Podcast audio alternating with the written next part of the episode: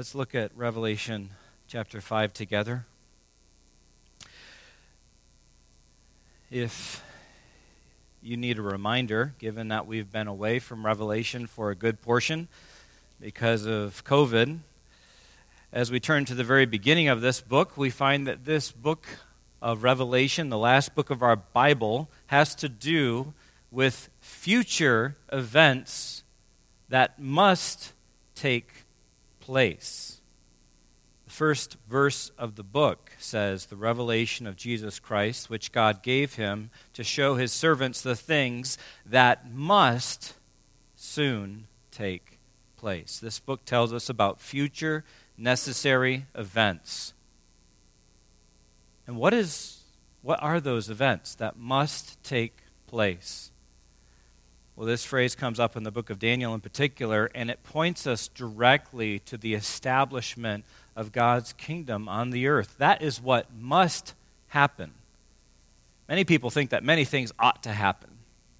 Some people think about this person in charge, or this to be the temperature of the earth, and all kinds of things that people want. But what actually must take place? It is that God's kingdom must be established. And as we come to chapter 5, we find ourselves in the second act, if you would, of this drama of the establishment of God's kingdom. We know it's the second part of the story because John has given us markers that, that mark the divisions of this book. And that marker is in the Spirit. We see it in chapter 1, verse 10. We see it in chapter 4, verse 2. At once I was in the Spirit. That is to say, he was in that state of consciousness where he, as a prophet, was receiving divine revelation. And that phrase, in the Spirit, divides the book into four major visions that tell the story of the Lamb's conquest. And it does so because the Lamb's conquest is the paradigm for the saints' conquest, for our conquest.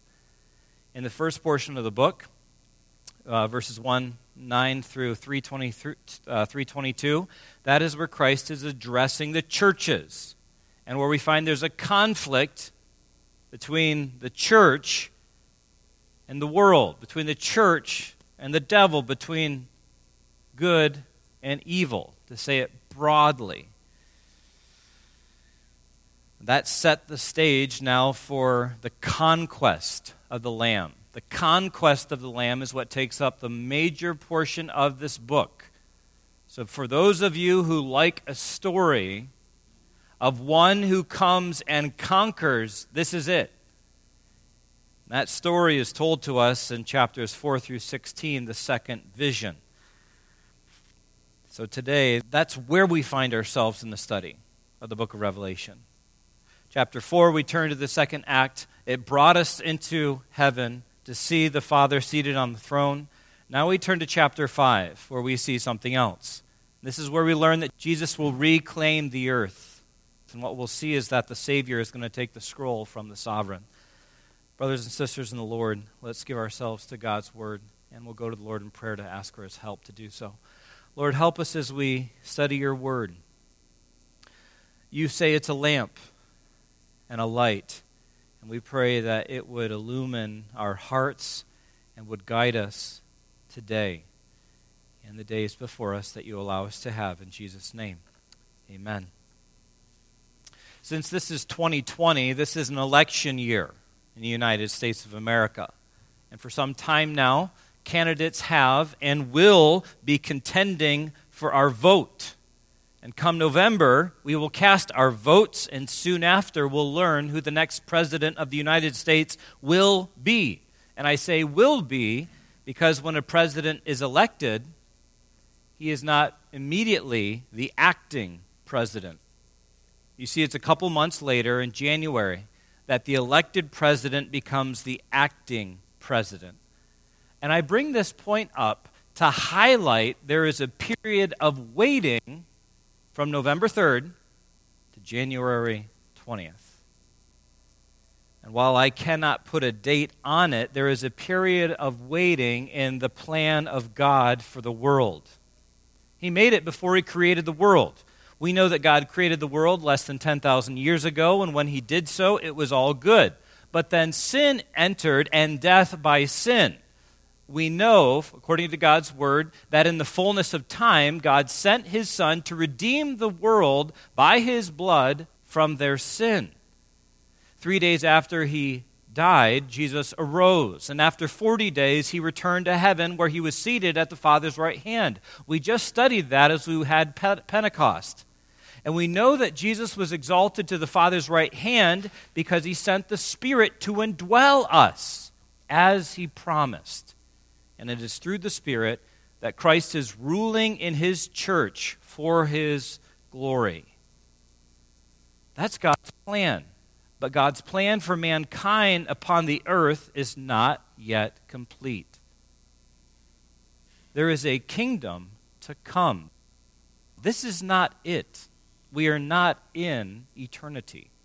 There is something to come.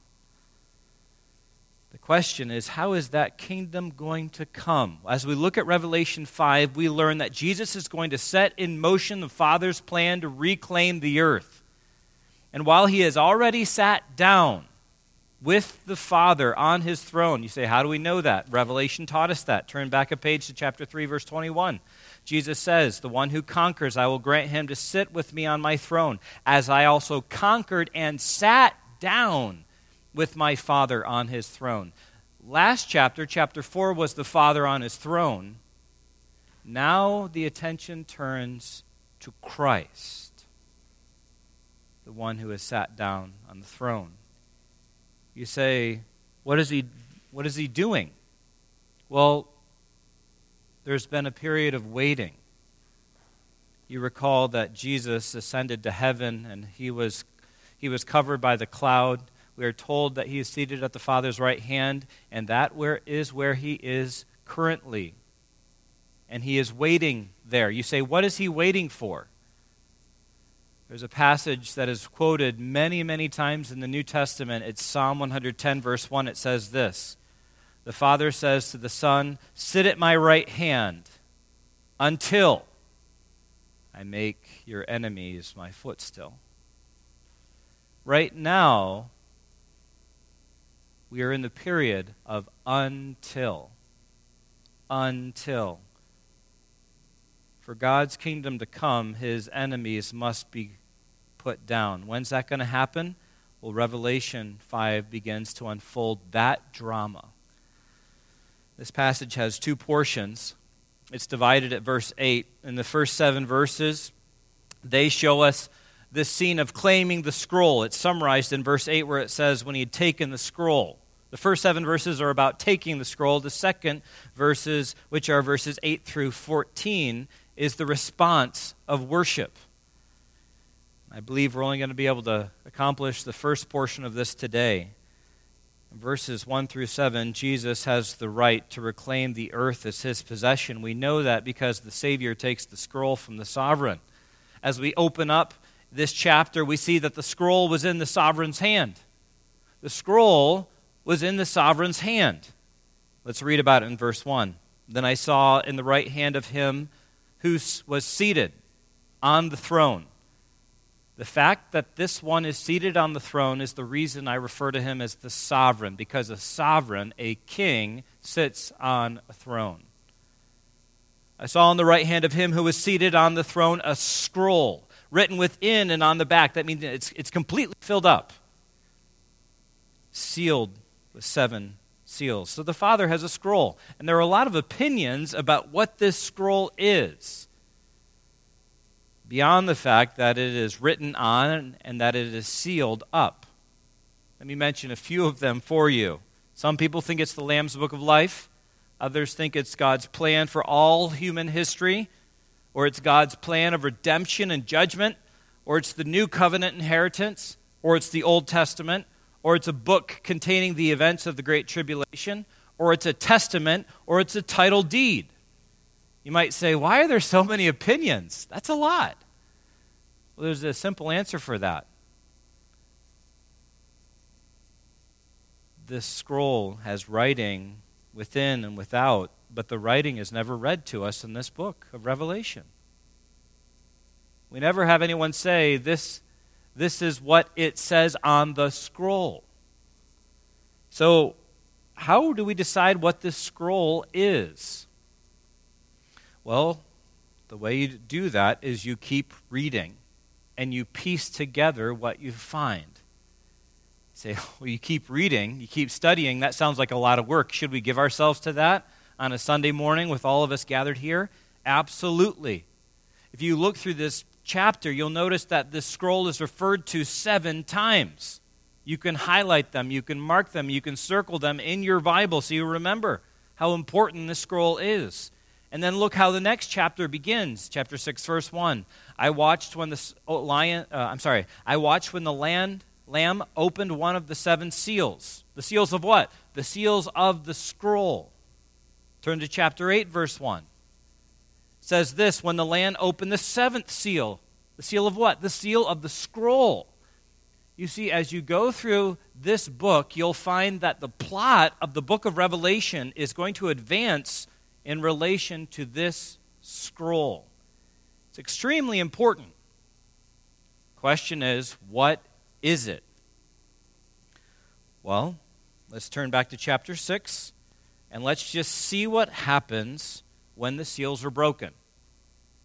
Chapter 6, verse 1. I watched when the Lamb opened one of the seven seals, and I heard one of the four living creatures say with a loud, with a voice like thunder, Come. And I looked, and behold, a white horse, and its rider had a bow and a crown, and was given to him. And he came out conquering and to conquer. The result of the first seal being broken was conquest. Verses 3 and 4, we have the second seal. And the result of the second seal being broken is warfare. You see the last word of verse 4 a sword. Verses 5 and 6, the third seal is opened, and the result of that is famine.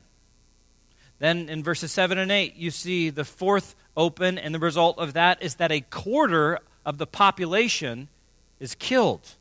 You look at verses 9 and 10, and you find a call to avenge those who were martyred. You look at verses 12 through 14, and the next seal is broken, which ends up causing cataclysmic events. Then you turn forward to chapter 8, verse 1, that we read with the seventh seal, and we find silence. And seven trumpets are given to seven angels. As we go through the book, those trumpets will sound, the last of which introduces seven bowls that are to be poured out. Say, why did we go through all of that? Here's the point. We have to observe that when the seals are broken, things happen. Here's the point the contents of the scroll aren't simply read, they're released. They're released. And this point needs to get our attention because that's not typically happen that doesn't typically happen when you read. It's not like you have a bedtime story and you read Once Upon a Time there was a prince in a castle, and all of a sudden a prince and a castle appear. That's not normal. But when the seals of this scroll are broken, things happen. Well, let's ask another question. Where are these things happening? As you trace through chapter 6, it becomes clear where these things are happening. Verse 4, 8, 10, 13, 15, and more as the book goes on, we find out these events are impacting the earth. Chapters 4 and 5 are in heaven, but what happens when the scroll is the seals of the scroll are broken impacts the earth. Another question Is there any description of these events that is summarized in these chapters? There is. Look at the end of verse of chapter 16. The end of chapter 16, verse 16 and 17, the world leaders call to the mountains and rocks, and they, and they say this Fall on us and hide us from the face of him who is seated on the throne and from the wrath of the Lamb. For the great day of their wrath has come. So the stuff that is in this scroll is summarized as God's wrath. One last question What is the effect of these events? What happens in the end? Because that's going to show us a bit of what's in that scroll, too. You can turn to chapter 11, verse 15. This is the seventh angel blowing his trumpet. There's a loud voice in heaven. It says this The kingdom of the world has become the kingdom of our Lord and of his Christ, and he shall reign forever and ever. You see, the result of this scroll being unsealed is the establishment of a kingdom on earth that was not previously the case. That kingdom has become the kingdom of our Lord. So let's boil it down. What is this scroll? This scroll seems to be the title deed to the earth because it's related to the earth. Negatively, it impacts those who dwell upon the earth, those who are usurpers, or those who are squatters, they receive God's judgment, his woe. But positively, this scroll establishes God's kingdom on the earth. When the seals of the scroll are removed, the earth is reclaimed. Heaven's dominion comes to earth. That's the content of the scroll that is in the hand of the Father verse 1 of chapter 5 says this I saw in the right hand of him who was seated on the throne a scroll. It's in his hand.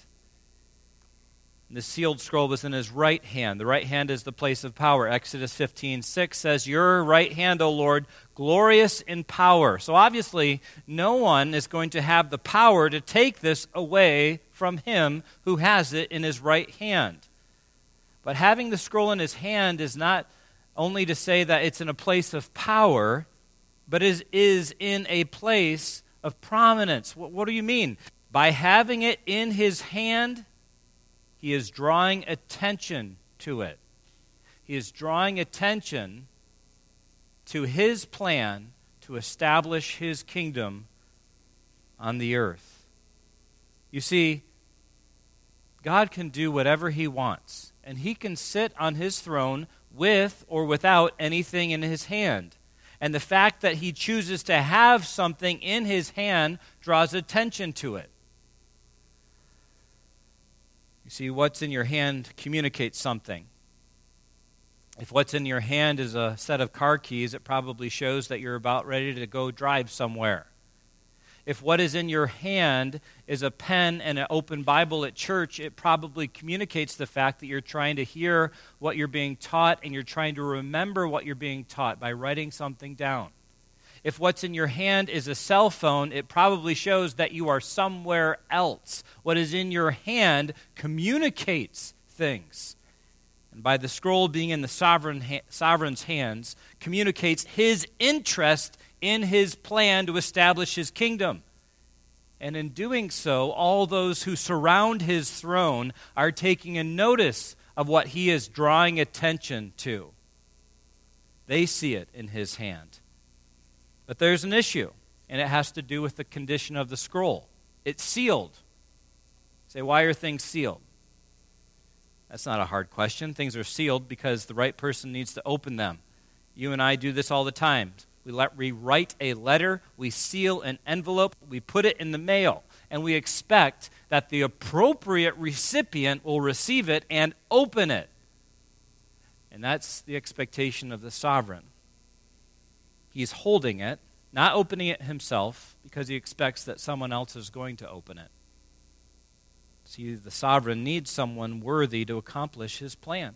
That's what we learn in verses 2 through 4. The sovereign needs someone worthy to accomplish his plan. And the angel calls for one to open the scroll. Look at verse 2.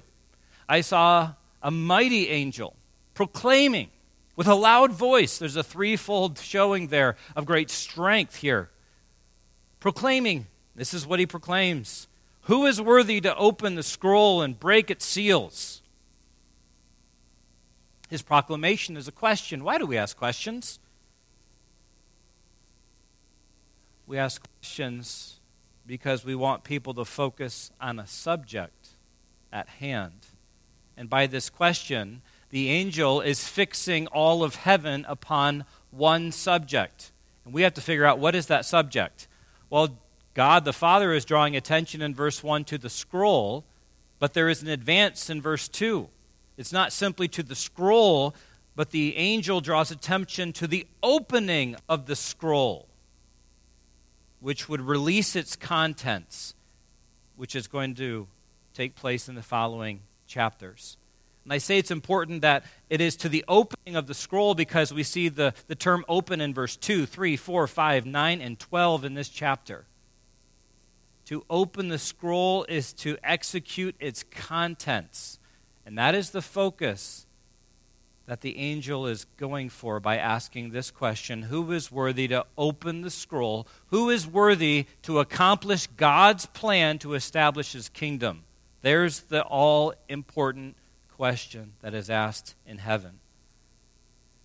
Now, allow me to ask one more question in addition to why people ask questions. Why is it that this angel asked the question? Why did the angel do it? I'll put it another way. Was this angel a rogue angel disrupting the heavenly court when it asked this question? Like a person who just stands up and disrupts the service. Is that what is happening here? Well, no. We know that angels are God's ministers, they serve God. So, why is the angel asking this question? Because God must have instructed the angel to do so. Think back for a second. The angels announced the birth of Jesus Christ. Why? Because God wanted people to know about the one who would save them from their sins. God sent the angels so that the people would know about the birth of Jesus Christ. And now an angel asks a question because God wants all to take notice of who is worthy to accomplish his plan. Verse 3. Well, who is worthy? Verse 3 And no one in heaven or on earth or under the earth was able to open the scroll or to look into it. So no one in all creation is found worthy to accomplish this plan of God. And notice the connection. No one is worthy because no one is able. Why? We don't know. We're not told here, but we'll, we'll find a little bit more out later. But consider what it must have been like for this question to be asked, and there is no answer. No one steps forward. That is to say, this it seems that those in heaven seem to understand the significance of the scroll and what it means to break its seals and to execute its contents. It's kind of a sort of a sword in the stone. You all remember that story or the movie? A sword in the, uh, in the stone that all know about, but they know better than to step forward and give it a try. Here is the scroll in the hand of the sovereign. No one's able to take it and to open it. Here's the question then if no one steps forward, how is God's kingdom going to come? And John felt the impact of that. How can God's kingdom come if no one can open the scroll? If no one can execute God's plan? Verse 4 And I began to weep loudly because no one was found worthy to open the scroll or to look into it. So John wept at this dilemma. Is he just being irrational? Is he particularly melancholy? No. Sure, there are times that we can't find something and we're just annoyed by it. But there are other times we can't find something and we are moved to tears. Imagine being at the altar and not being able to find your ring. Imagine being a parent and not being able to find a child. You will be moved to tears. But imagine, imagine the prospect of the promises of God going unfulfilled because there's no one able to accomplish God's plan to establish his kingdom. Imagine that. Imagine that there is no heaven to come, there is no second coming, there is no future, there is no eternal life. Imagine if that plan can't be worked out. So John wept.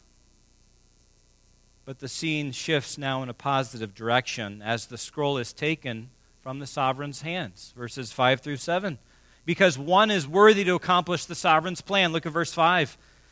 It says this And one of the elders said to me, Weep no more. Behold, the lion of the tribe of Judah, the root of David, has conquered so that he can open the scroll and its seven seals. You see, while none in all creation was found to take the scroll, there seems to be an understanding that there is one who's worthy. One person can, and one of the 24 elders lets John know what he seemingly didn't know before. And he relates to John that there's one person qualified to open the scroll because he has conquered. It is his conquest that qualifies him to open the scroll. Who is that? Who has conquered? We've been going through chapters 2 and 3, and we've heard the churches of Asia called to overcome and to conquer again and again and again. But we saw in chapter 3, verse 21, that there was one who has already conquered. It says this The one who conquers, I will grant him to sit with me on my throne, as I also conquered and sat down on my Father's on his throne. You see, Christ has conquered. But we need to take notice of how he's described by the elder. He is the lion of the tribe of Judah. He is the root of David. You know, those descriptions are not chosen because of the fierceness of a lion or simply the lineage of Christ. We need to look at those. Those are important cross references. I encourage you to circle them in the margin, and you, pro- you, you need to expand on them. Okay? You need to write some extra verses in there because they don't include all the ones they should. Okay? Let's turn to Genesis 49. Genesis 49, this is where we find the reference to the lion of the tribe of Judah. I read to you beginning in verse 8. Genesis 49, verse 8. It says this Judah, your brothers shall praise you. Your hand shall be on the neck of your enemies. Your father's sons shall bow down before you. Judah is a lion's club. So, what do we learn about Judah? First, Judah will be praised. Your brothers will praise you. And he will be preeminent.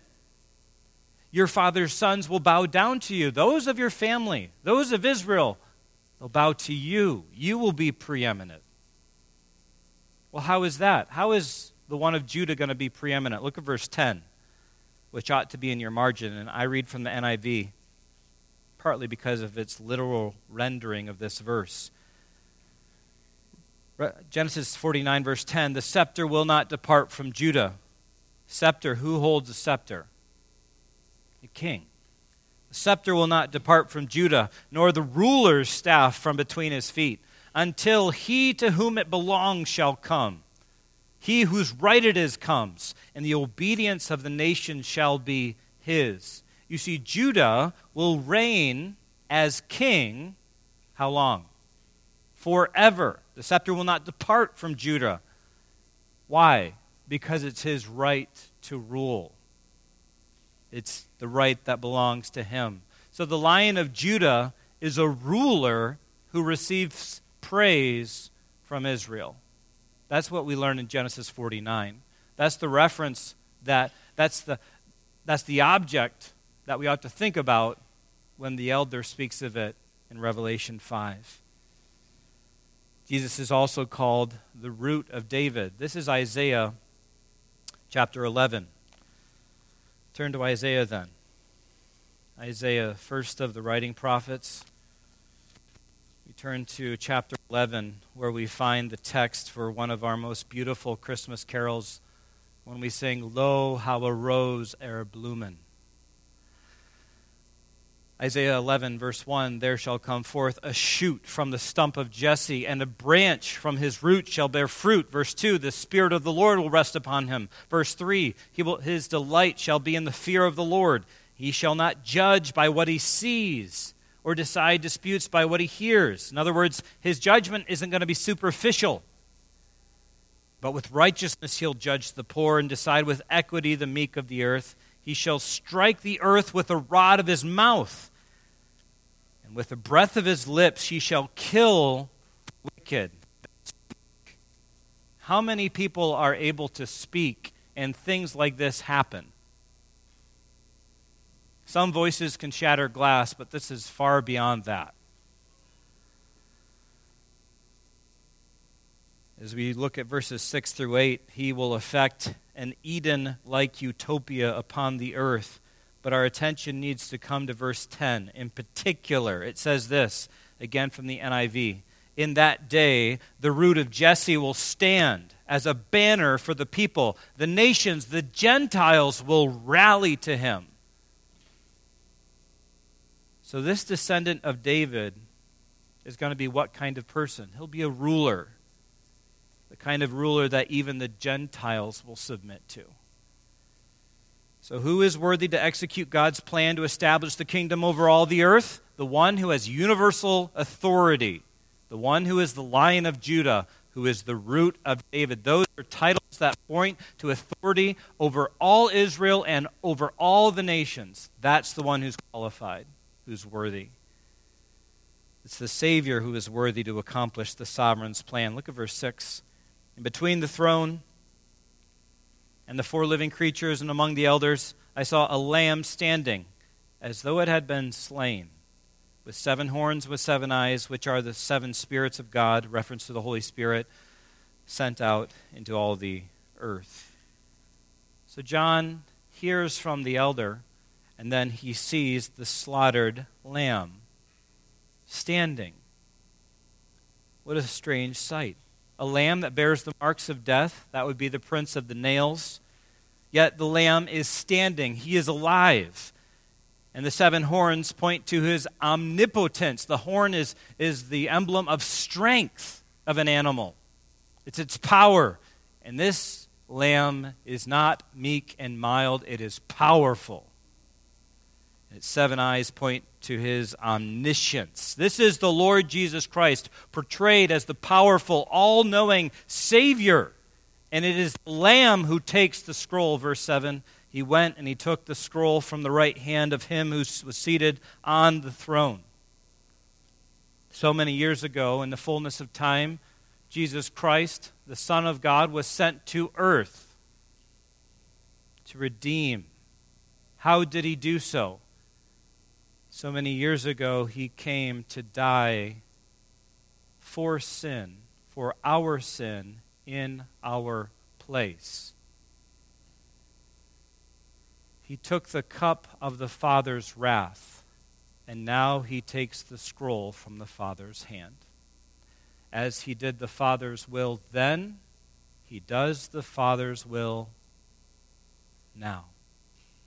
Now being when it takes place the United States of America, the, the president waits from November 3rd to January 20th. He waits to become the acting president of the United States. And as we read of God's plan for the world, we realize that the Son is presently sitting at the right hand of the Father. And there, he's waiting. He's waiting and the sovereign has a sealed scroll in his hand. And one day, one day, he will instruct an angel to ask a very important question that will reverberate through the halls of heaven. And it is then that the Savior will take the scroll from the sovereign and execute its contents. He will do the Father's will. Before it was to save sinners like you and me, and then it will be to reclaim the earth and establish his kingdom. Lord, we are so thankful to have an opportunity to understand what will be. You don't have to tell us the future. You don't have to explain to us the past, nor our situation, nor yourself, but you have chosen to. You've been so gracious to us to provide salvation in Jesus Christ alone. And here we get a glimpse into Christ, the one who is the Son, who not only died for our sins, but who will one day come and conquer and reclaim the earth. At every point, he submits himself to the Father's will, and he conquers. How glorious and how exemplary as we are called to conquer and to overcome and Father, we pray for your grace to do so. We pray for that in Jesus' name. Amen.